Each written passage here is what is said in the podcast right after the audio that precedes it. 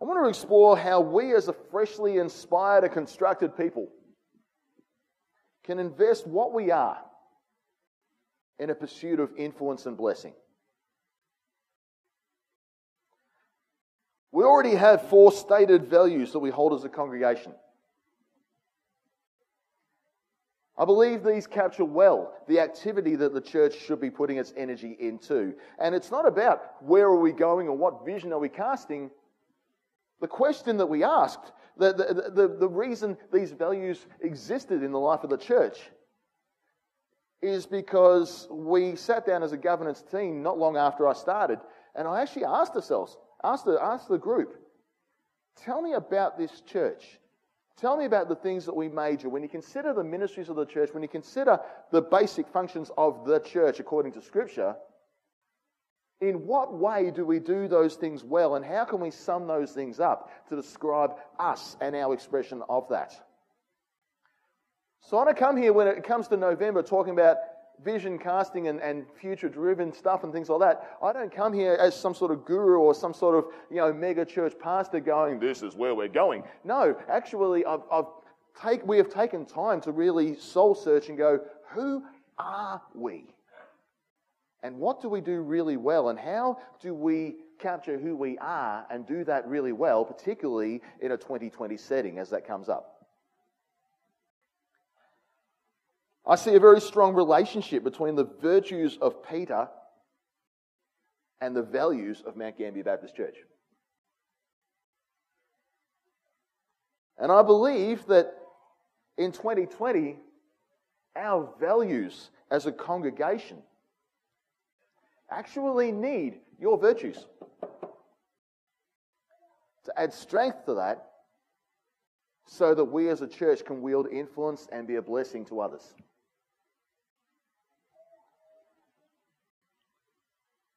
So, over the month of November, we're going to be talking about who, are, who we are. And I want to set some very, I really believe we've got some very, very, very, very, simple goals when it comes to who we are and how we can best express that eh, coming into the year ahead. I think the more advanced we get into these sorts of values that we have, the simpler they become and the simpler they should be. So I believe we've got some good tangible stuff here today. So the first, the value I want to explore today is simply this one. We are committed to being a disciple making congregation. If you haven't seen that on the wall or on our website or anywhere yet, this might be a surprise, but we've done our best to try to get this out there in times. We are committed to being a disciple making congregation. What we've been working through in this teaching series over the year is in reality one of the scriptural frameworks of discipleship. And hopefully, this is why it has made a lot of sense for many over the course of the year. Faith is the start of that discipleship journey. Love is the end game because that virtue anticipates the fullness of the kingdom to come. And all these other things in the middle goodness, knowledge, self control, perseverance, godliness, brotherly kindness these are all parts of the journey towards that end, that end game that is love. According to Peter, they're all supposed to be happening on a growth curve. In increasing measure, is how Peter puts it.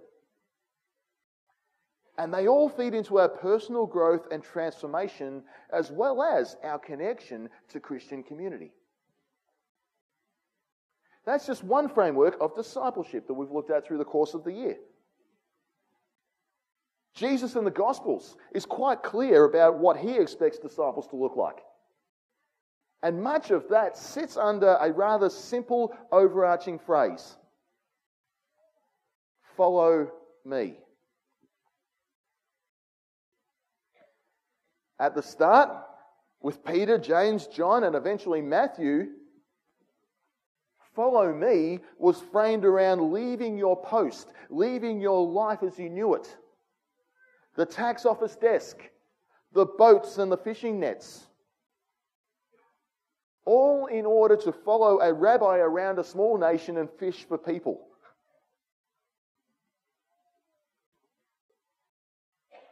It was addressed in other ways too, for someone wanting to put things off in order to fulfill certain family duties. Jesus' answer was, Follow me and let the dead bury their own dead. Please understand here, Jesus was not telling people to stop being parents, kids, or spouses. There was more going on in their unashamed setting that we don't have time to explore here. But what Jesus was talking about was a certain frivolous thing going on that he said, No, leave that. Let the dead bury the dead. Get on with serving me. In another time, a pious young man had everything he ever wanted and, and had the spirituality to back it up, apparently. But still had the sense that things weren't quite right. It's the rich young ruler. And Jesus says to that guy, Sell all your possessions, give to the poor, be content with the assurance of treasure in heaven. And then, with the burden of wealth no longer a factor, answer the call follow me. We got crowds and hangers on. Whoever does not take up their cross and follow me is not worthy of me, Jesus says to them. And just as Jesus is about to step into the opposition that would eventually lead to his death, he eyeballs his own disciples and says this Whoever wants to be my disciple needs to deny themselves, take up their crosses, and follow him.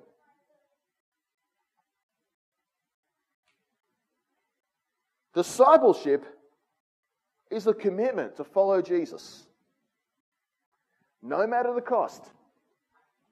No matter the reward, no matter the opinion of others, no matter the opposition, no matter the outcome to ourselves, no matter the demise of our own empires and agendas.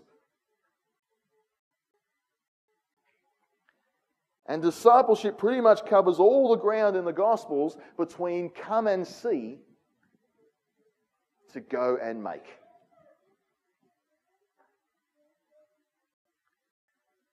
And friends, I fear that discipleship, as described by the red letters, the stuff that Jesus talked about, is not always the model of discipleship we see in the Australian church. And I believe this needs correcting because it's a muscle in the church that is slowly going into atrophy a little bit. It was Dietrich Bonhoeffer who was credited as saying, when Christ calls a man, he bids him, Come and die. Imagine sitting in his church in Germany during World War II and hearing that. Scot McKnight offers a description of a Christian disciple. A Christian is one who follows Jesus by devoting their whole life to the kingdom of God, who is fired by Jesus' own imagination and committed to a life of loving God and loving others to a society shaped by justice, especially for those who have been marginalized, to peace, and to a life devoted to acquiring wisdom in the context of a local church. And then he says this that sort of life can only be discovered by being empowered by God's Holy Spirit.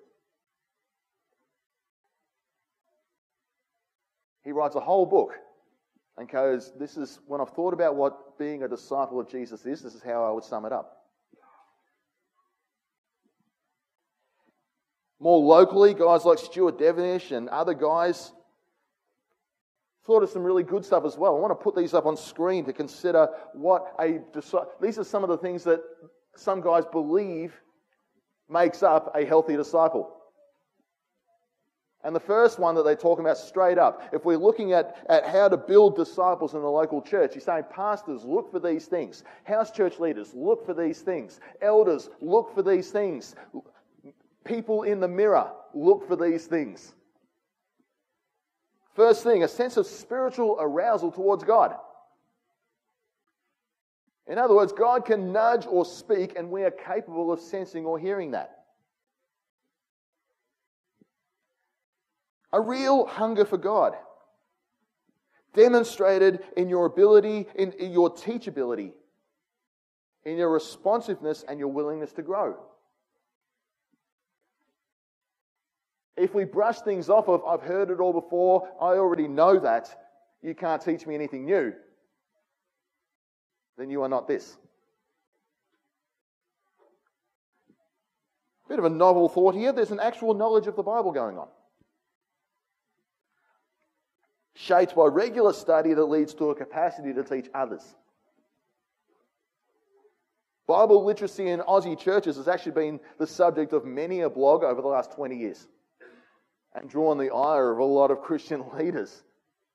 It's amazing how many times a minister can quote Jesus, the red letters, in the context of a local church, and people stare at you like you speak in a foreign language. A working knowledge of the scriptures. There's tangible transformation evidence of Christ like character and authentic sanctity going on inside and out. You know it, and others know it too. There's a positive and intentional engagement with the spiritual life through prayer. There is an all of life approach to faith. We integrate faith and life. We don't separate those two things. I've got my church thing over here, got my life thing over here. They will never intertwine.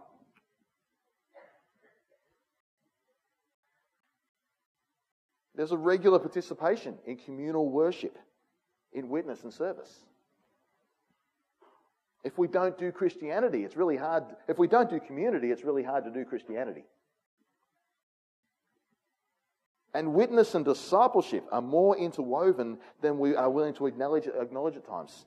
Not being an evangelist is not an excuse to not be a witness. There's a willingness to testify to their faith and live countercultural lives. When the, the stream is going that way, sometimes we have to swim against it, right? There's a sensitivity to the needs of others. There's generosity with time, money, other resources. Our wallets and our diaries tell a strong tale about the nature of our discipleship. There's they're deliberately seeking to abide in Christ, being joined into the vine, taking this time to really find the presence of Jesus and be locked into that. and there is a mindset that looks to Christ's return. This is not exhaustive, but it's a pretty good list. Excuse me. I'm going to take a moment here. A bit of personal reflection. Where are we at with this sort of discipleship journey? This is not a case of try harder and tick the boxes. We need to make sure we know that. All of this happens because the grace of God equips us to do it. This happens, you don't try to be spiritually aroused to God.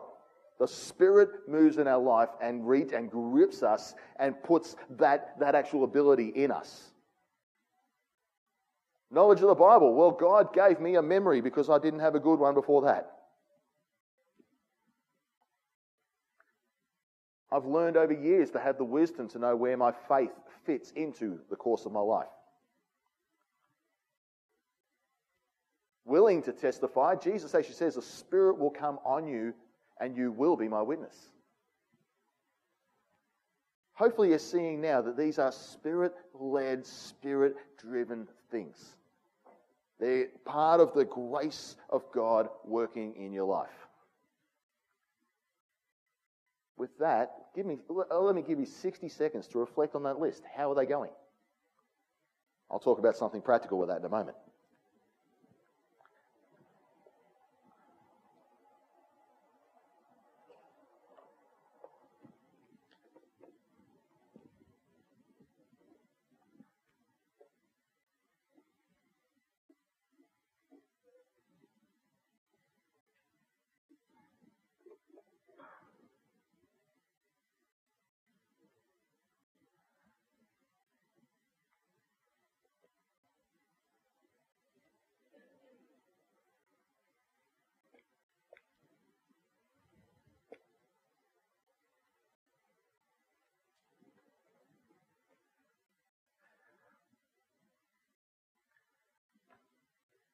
Got one or two things in your mind?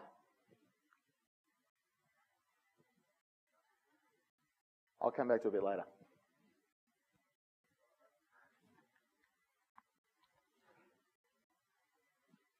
I want to take a moment to invite you into something bold and deliberate as we consider discipleship for 2020. And I'm going to credit a guy named Dann Spader with, Spader with this. This visual idea in front of me here is actually going to tell a story, and you, I hope, are going to see yourself in this somewhere.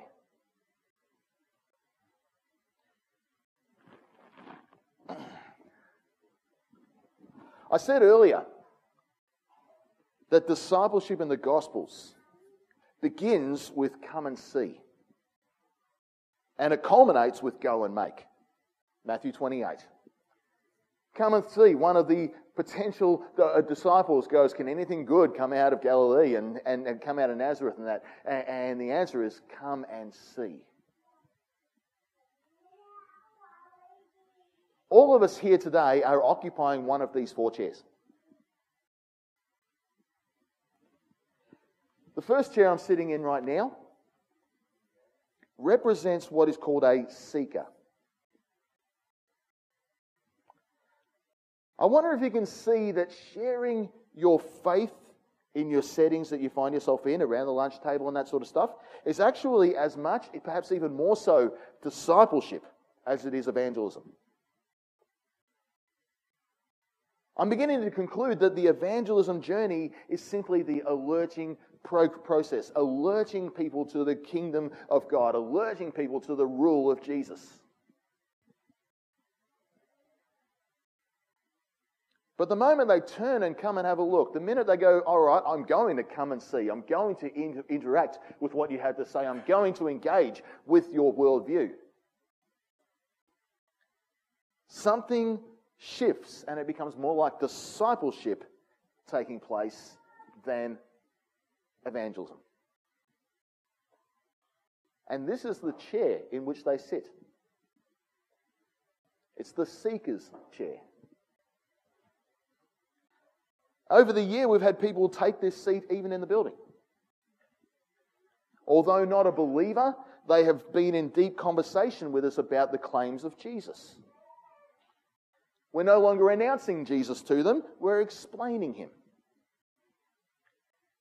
The actual step of leading a person to belief and followership is a disciple making act. So there are people who occupy this seat, and we call them seekers.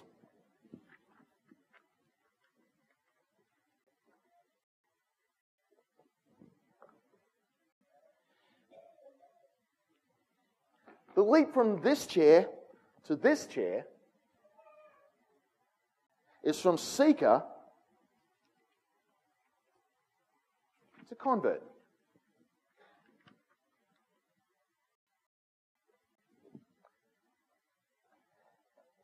Here in this chair, you no longer need convincing about the claims of Jesus. You actually need instruction about the simple things of following Him. You need a lot of encouragement and assurance in this particular space. In this chair, we explore things like baptism. And the greatest thing I believe converts need to know at this stage of their faith walk is the tangible presence and leading of the Holy Spirit so that He can continue to teach stuff even when you're alone and you need Him to do so. Because that's what Jesus said the Spirit would do. Then we go, you know what? There's a Rend Collective song that says, I've counted up the cost and you are worth it.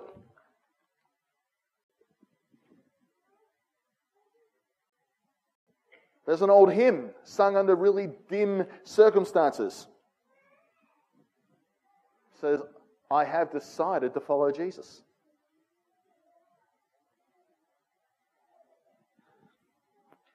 Moving from convert to disciple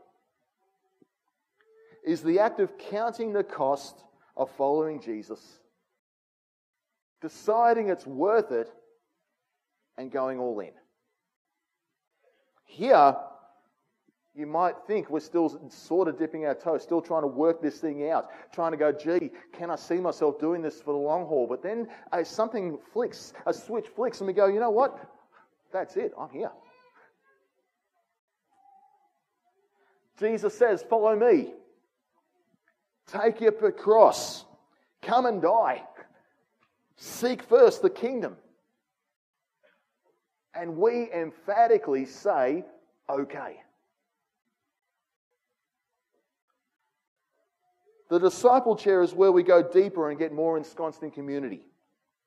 And we undergo degrees of transformation. We start chipping away at those things that were on that list just before.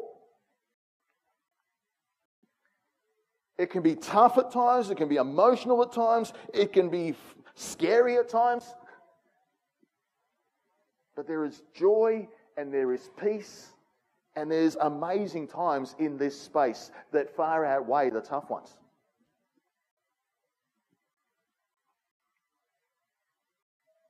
Something happens in this spot, though. In the Western church, particularly, there is this last step, this last chair. And the longer we sit in this one, the more this one gets further away from us.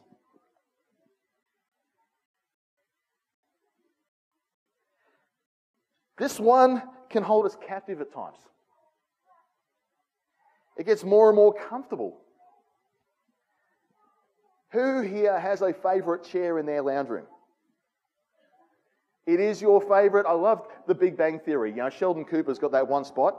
It's in the perfect spot for all the, the heating and cooling to work around him, and it's the perfect angle for the television, and it perfectly fits his, his bottom cheeks. You know, all this, everything, all, it's got like this perfect environment for that one chair. And sometimes this disciple chair kind of gets like that. Our imprint has kind of been we know if the cushion's been turned over or something like that. It's just not the same.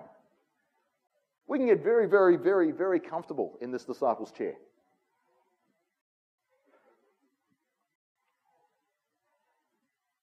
But we're called to not get too comfortable there. And instead, understand that the end game is to actually get to a point where the fourth chair gets closer, gets more deliberate, and we enter a thing called disciple making. The Matthew 28 go and make scenario. It's not necessarily evangelism. You might not have to go out there and proclaim, but there's a whole heap of people in these other chairs who actually need what you have. And in this chair, you actually begin to wield influence and deliberately lead and build and take responsibility for the other three.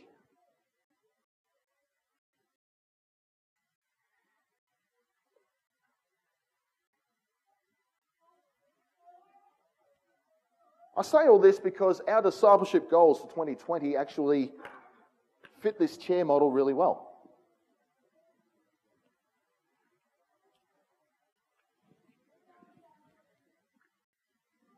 somewhere between the seeker and the convert model. Seeing how that fits? People who are exploring the claims of Christ, people who are trying to work out the basics of following Jesus. Enter this. We use the Alpha program to use both those things.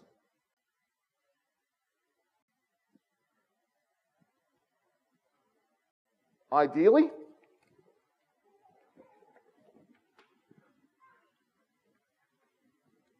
Baptism happens about here.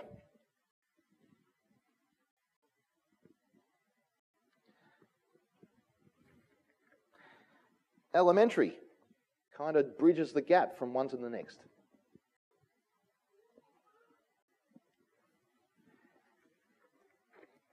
And our house churches definitely do this part really well, and in theory, I believe the time is right for us to really be producing fourth chair people also in the life of the church. From 2019, I want to commend Matt and Sel to you. And what they, how they led their house church with the Alpha program this year and how they also led in other certain ways in, the life, in, in, in, in, how they've actually structured the group this particular year. I think there's a really good precedent where when we have Alpha going on, what if in the two times it's run in 2020, a house church chose to embrace that, to adopt it, and to actually, one, get your own vocabulary for mission, but also play a role in actually influencing the people who are seeking or trying to work out their first steps in faith through the Alpha program. You can actually play an influential role in doing that. I actually commend Matt and Sel for leading a charge with that last Alpha we ran. Thank you for that. But there's opportunity here for us to actually really just wield influence in a number of different ways across the, the board here.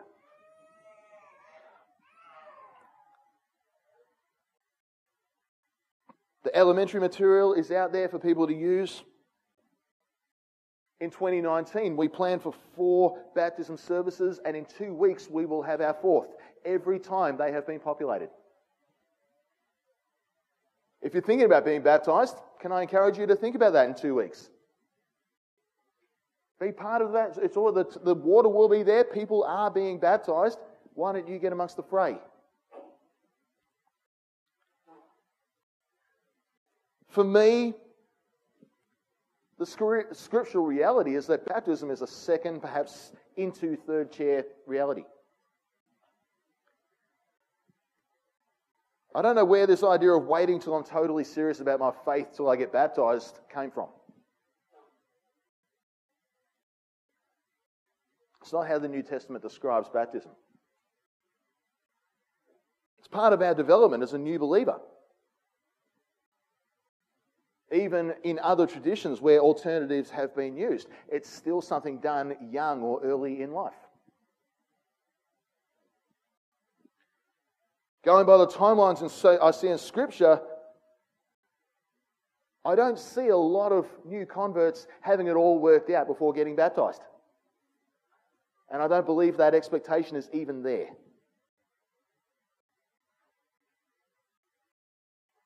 Other than repent and believe, I don't know what else the scriptures call being ready for baptism is.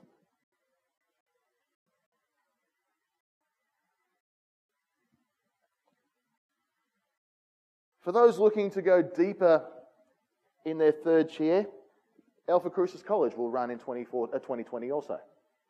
We'll continue to have people doing the journey of study. Andrew's actually just about finished. He uh, actually has finished, hopefully, his uh, Cert 4 work, has completed a Certificate 4 with that particular thing over two years. And has done really, really well in reflecting on how that has grown him. And we're going to, once he gets the paperwork from the college, we will be celebrating that as a church, because that's a big achievement. But perhaps others want to pursue that in 2020 also. House church leaders, if there's a few too many cushions in your disciples' chair, in 2020 can I ask you to perhaps remove a few?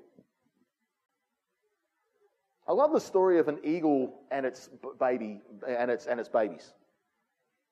In a nest, eventually they actually to make the young eagle fly, they actually begin to put barbs and move things in the nest.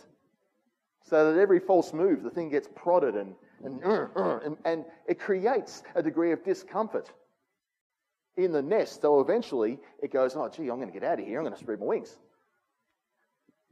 Now, it's really funny. If the little baby eagle still hasn't got the picture by that point, the eagle actually hoists it out, pushes it out, and goes, now start flapping. You know, they call that leadership learning by immersion. It's like, and then it's not just a heartless thing. If it's not flying even after that, the mum will come down and swoop and pick it up again, put it back in. But it will push it out again until it flies. Has our third chair, if we're in that third chair, has it gotten a little bit too comfortable for us?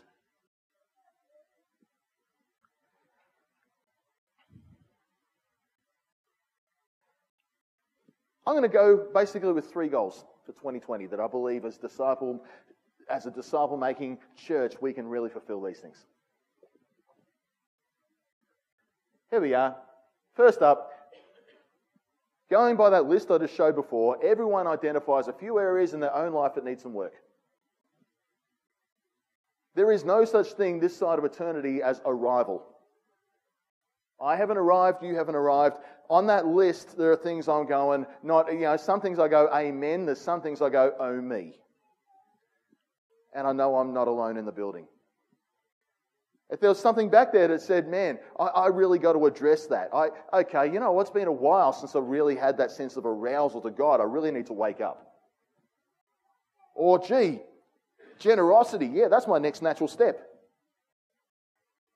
Or, or any one of those things, the ability to teach others, whatever it is. If there's something in that list that goes, man, I've got to, I've got to jump on that, don't just identify it as a weakness and leave it. In gym talk, we have this thing, never skip leg day.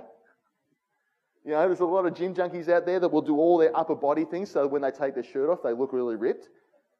But then their legs are like this thick.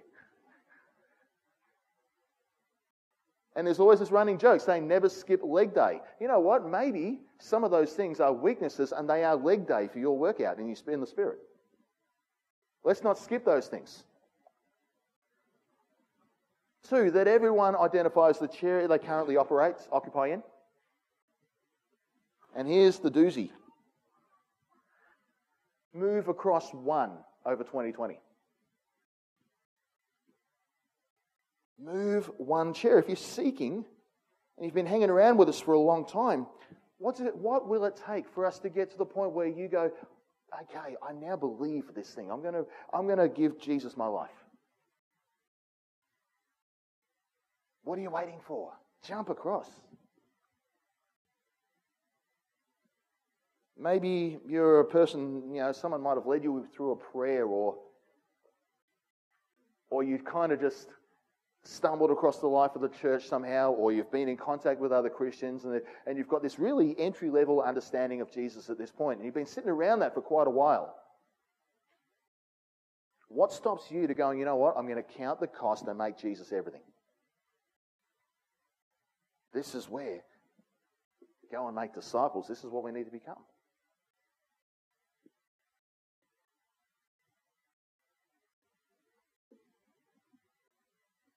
This is my most riskiest goal, one I have to take personal responsibility for.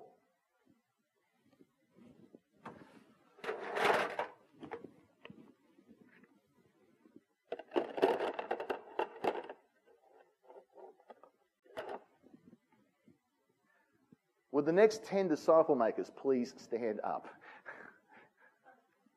Not right this minute, going. but in the next 30 minutes.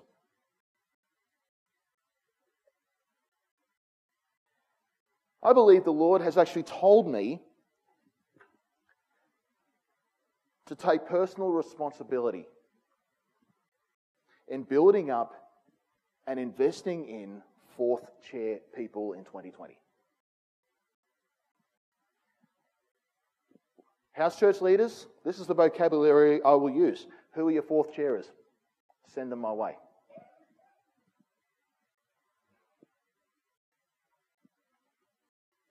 That investment begins sparing no expense with these relay batons. My belief from the Lord in my time with Him as I've considered the year ahead is that even now there are 10 people ready to go straight away. Someone ran and took one of these batons this morning. Look out.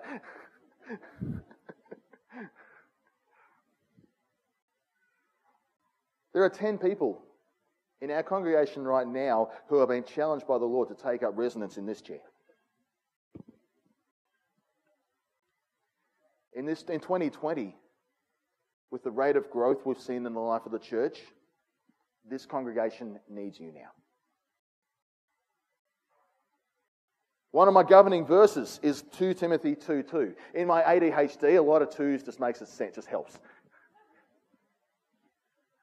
The things you have heard me say in the presence of many witnesses, entrust to reliable people who will also be qualified to teach others. Do you see the perpetual nature of that? Do you see the relay esque style of that verse? Paul goes, Here, Tim, have that. Tim, hand it on to someone else.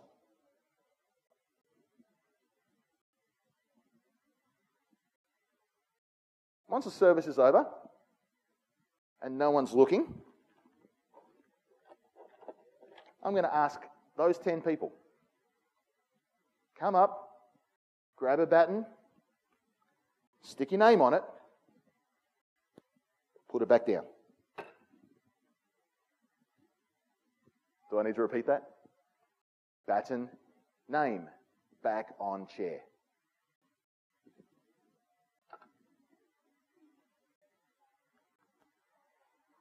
I will then commit to working with you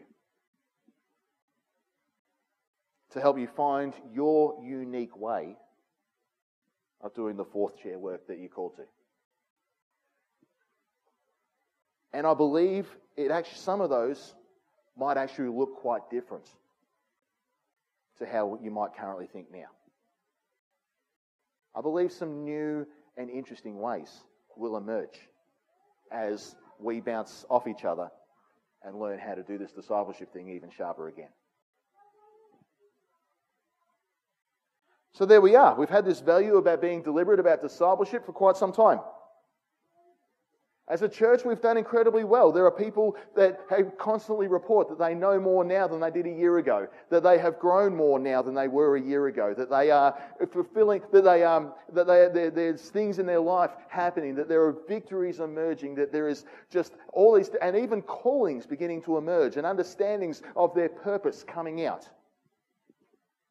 There's transformation taking place and people constantly rep- reporting about that. There is all these great things that indicate that as a church we value and we pursue discipleship really well.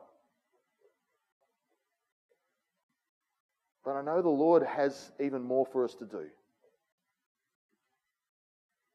Those 10 we kind of need. I believe we're going to really knock this value out of the park in 2020. And I believe you're going to knock it out of the park too in your own transformation, in your own journey as, as being a disciple also. I hope some of this has made sense. I hope some of this has inspired.